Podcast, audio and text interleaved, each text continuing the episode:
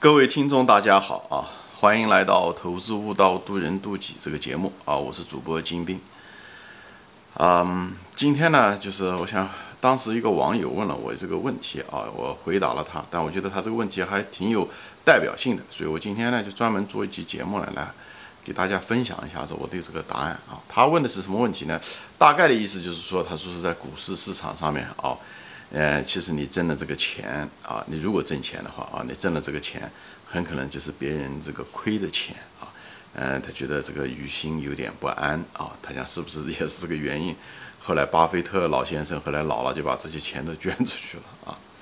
那么今天呢，我就分享一下子我对这些事情的看法啊。就作为一个投资者，你在股市上挣钱，你会不会于心不安啊？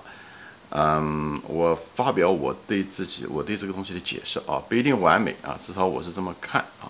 首先第一点，我们毕竟是生活在这个世界上啊，这个是个有限资源的世界上，呃，你不说你挣的钱拿到别人的吧啊，就包括我们一日三餐，对不对？你吃的东西，对不对？说白了，无论是蔬菜，你也是伤害了别的生命，对吧？你吃的肉，那更是。剥夺了别人的生命啊，这个也是没有办法的办法啊。我们生活在的这个世界，就是一个怎么说呢？我们必须要依赖别的生命才能够存活的生命啊，这是谁都离不了的。你不可能是喝水，呃，能活下来，就是喝水里面还有细菌了，对不对？所以呢，这个是没有一个完美的一个答案啊。不管怎么样，所以没有一个理想的一个状态。那么今天呢，我就谈一下子我对这个在股市中挣钱的一个态度啊。嗯，当然大家都知道，这个股市是个博弈的一个场所啊。我前面讲过了，其实实际上是人的认知的博弈和人性的博弈啊。但是呢，这个博弈呢，它不是直接的，它不像是角斗场，你杀我，我杀你，两个对着干，它不是直接的，它是间接的。所以我个人认为，在我我是个人这么认为，我觉得在股市上挣钱还是我个人认为是个最干净的一种挣钱的一种方式啊。它毕竟不是小偷，小偷是什么呢？小偷是你偷，你直接伸了手不劳而获，从人家口袋里面，人家的合法的钱，你把它偷到自己口袋里面去，那是完全不一样。为什么呢？你在股市上要想挣钱，对不对？你首先得自己要得努力，对吧？要勤奋，要学习，要提高自己的认知能力，对不对？而且你要。征服自己的人性，对不对？自我提高，消除自己的人性上面的很多的，呃，不好的东西，比方你贪婪啊，对不对？比方你性子急啊，对不对？你想一夜暴富啊，你把这些提高了，啊，你的人性的提高和你认知的提高，最后你赚钱呢，只是水到渠成的事情。你的初心并不是说要偷谁的钱，这跟小偷有非常本质的区别，好吧？呃，这个例子有点像什么呢？就有点像，嗯，因高考吧。对吧？高考也是这样的。高考你拼过自己的努力学习，对不对？提高自己的理解力，提高自己各个方面的能力，最后你分数考高了。当然，你进入名校的时候，你一定名校可能是少了一个名额，别人就进不去了，对不对？那么别人有别人的功课，他应该好好的认真的学习，花时间勤奋，对不对？他如果没有做到这一点，他就进不去。所以你高考进了名校。别人没有进去，这不是你的错，这是他的功课没做好。你该做你的事情。我认为这个天底下的事情都是这样的，就是尽人事，听天命。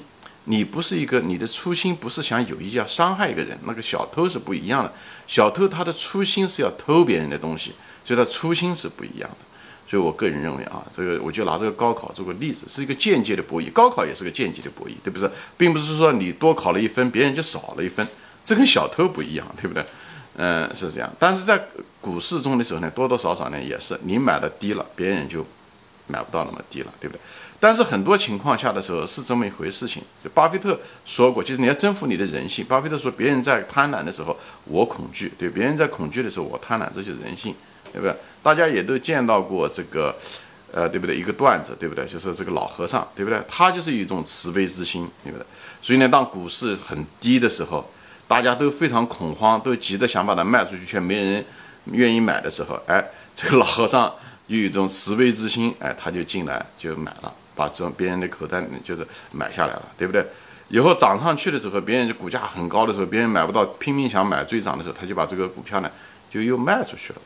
他的初心，当然我们不是老和尚这种初心，就是这他这种慈善之心，这就是人性。很多人他的人性，他本人没有克服，他在不该恐惧的时候却拼命的恐惧，不带的就是非常不该，就是贪婪的时候他就去贪婪，那么导致了他这个样子。所以就像别人高考没有考上一样的，这真的不是你的错，我只是。试图在解释这个，无论是心理安慰也好，还是什么，我相信大多数情况下就是符合事实，就像一个跨栏比赛一样，对不对？跨栏比赛的时候，每每个人都面临着同样一个栏需要跨过去，每一个障碍，每一个困难，无论是你认知上面的问题，对不对？选股上面，嗯呃，不懂股票也好，提高认知也好，还是你的人性方面的一些弱点也好，那跨栏就是个障碍，每个人都得跨。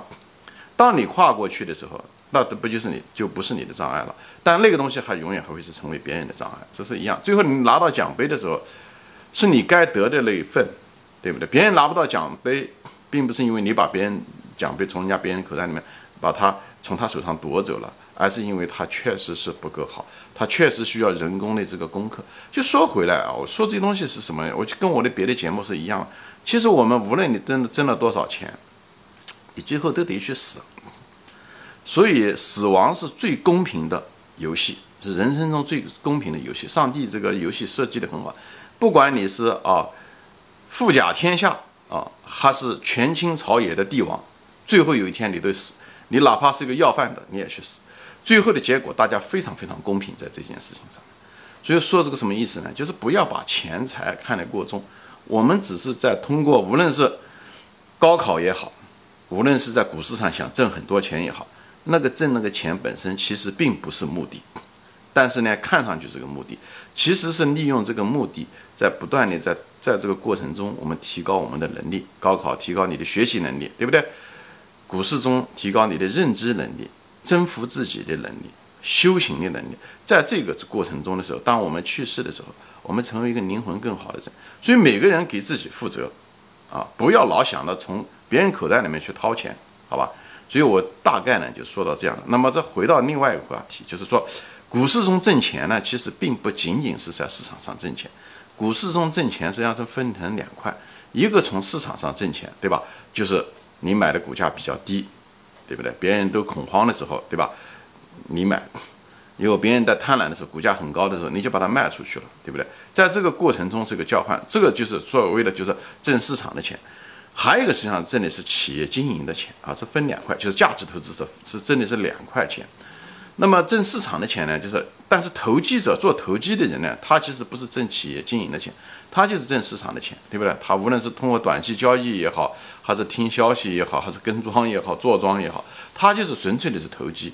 这就是为什么我后来不做。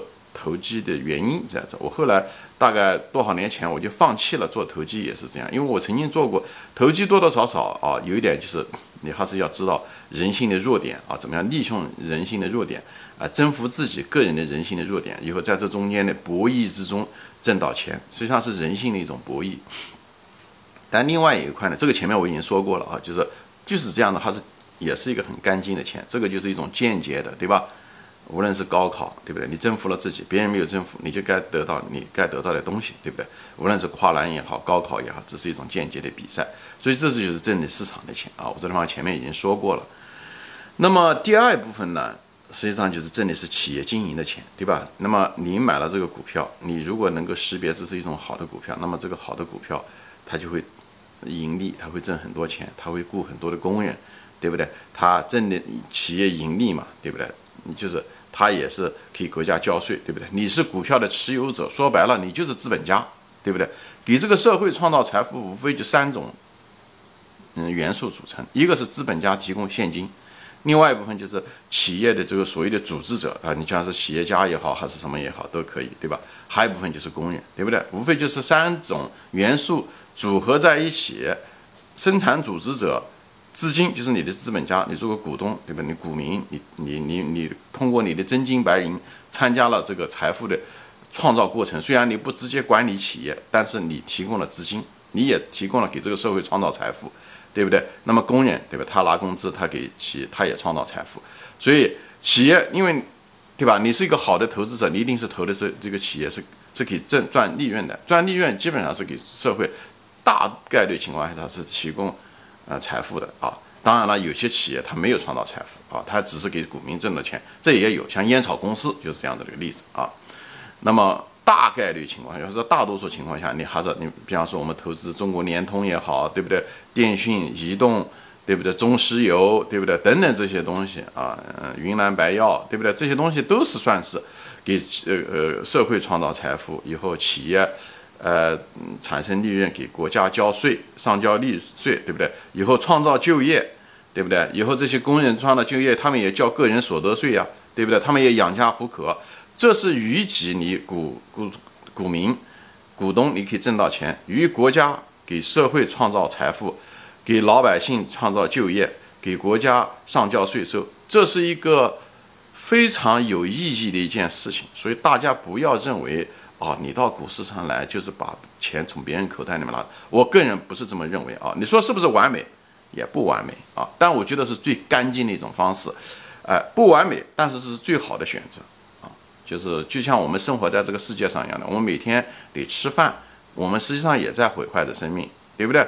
这是没有办法的办法。但是跟一个人你没事去，呃，杀了一个蚂蚁，或者是没事就把那个虫给捏死，是完全不一样的心态。你那个是初心就坏了，好吧？所以呢，我就在这地方呢，就给大家分享我对股市赚钱，呃的一种，可以讲给大家提供一个心理安慰吧。因为有些人，有些人赚钱他心 心安理得啊，有些人赚了钱。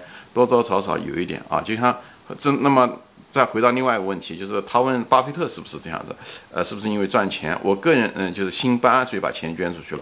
这个我就顺便提一下啊，其实这个倒不是啊，这个美国富翁赚就是捐钱是美国的一个习惯啊，只是也是西方的一个比较传统的一个东西吧，因为西方受基督教影响几千年啊，他们这个就有一种捐钱，呃，赎罪也好，还是捐钱。给这个社区做活动也好，他们这几千年都有这种捐钱的传统。一般的基督教徒，传统的基督教徒在往年的时候，你要得捐出你百分之十的钱给这个教会，所以教会很有钱就在这。所以教会为什么可以施舍，可以建这种啊，像医院其实就是教会派生出来的，给那些穷人、无家可归的人，像在西方没钱的人都到教会去领那些救济啊。以前政府不承担这个福利的时候，都是他们在做。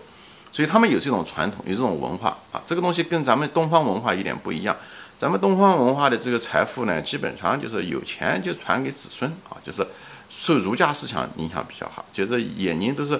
所以不仅仅是中国的这些大陆的富翁他不捐钱啊，不怎么捐钱啊，嗯，就是大陆的，就是亚洲别的地方他也不怎么捐钱，包括日本、南朝鲜啊，包括香港啊，李嘉诚捐钱有一部分，但是大部分钱他都留了啊，百分之九十九的钱他都是留着给自己了啊。所以呢，包括新加坡啊、马来西亚，就是这是咱们的文化不一样，好吧？那么他们这个西方呢，他们就有这个文化，有这种宗教捐钱的文化，而且他们对子女的态度也没有这样，他觉得子女嘛，就是有一部分就够了啊，有一部分，巴菲特也给他儿子也留了一点，大概留了个百分之一吧，给了他，对不对？他他西方的态度我能理解啊，他就觉得。你孩子如果有出息，你也不需要父母的钱，对不对？你如果孩子没出息，乱糟蹋钱，那么钱给了你，你也没用，你也会把它糟蹋掉了。还不如把钱，我这一辈子辛辛苦苦挣的钱，捐给该捐的地方。所以他把，但是呢，他们又不愿意把钱捐给政府，因为捐政府呢喜欢乱糟蹋钱啊，所以他们就把钱捐给一些呢，比方说巴菲特就把钱捐给了比尔盖茨这个基金，因为他这个基金呢，他相信比尔盖茨，因为相比尔盖茨呢，他们又是朋友。比尔盖茨本人呢，人品不错，以后能力也很强。你需要这两个人品不错、能力强都要得有，就像投资中你找管理层一样，他越有能力，也人品要不错，这两个缺一不可。所以他就给了他。要比尔盖茨就他本人，比尔盖茨也把他的百分之九十的钱都捐出来了。他们就做一些慈善事业，比方说欧呃就是非洲的艾滋病啊，还有现在的疫情的研发啊，对不对？这些疫苗其实都是他们当初花了很多钱做了很多的基础工作，所以美国的疫疫苗。呃，就是搞出来也很快，也很安全，跟这个他们前期的一些很大量的准备工作都很有关系，好吧？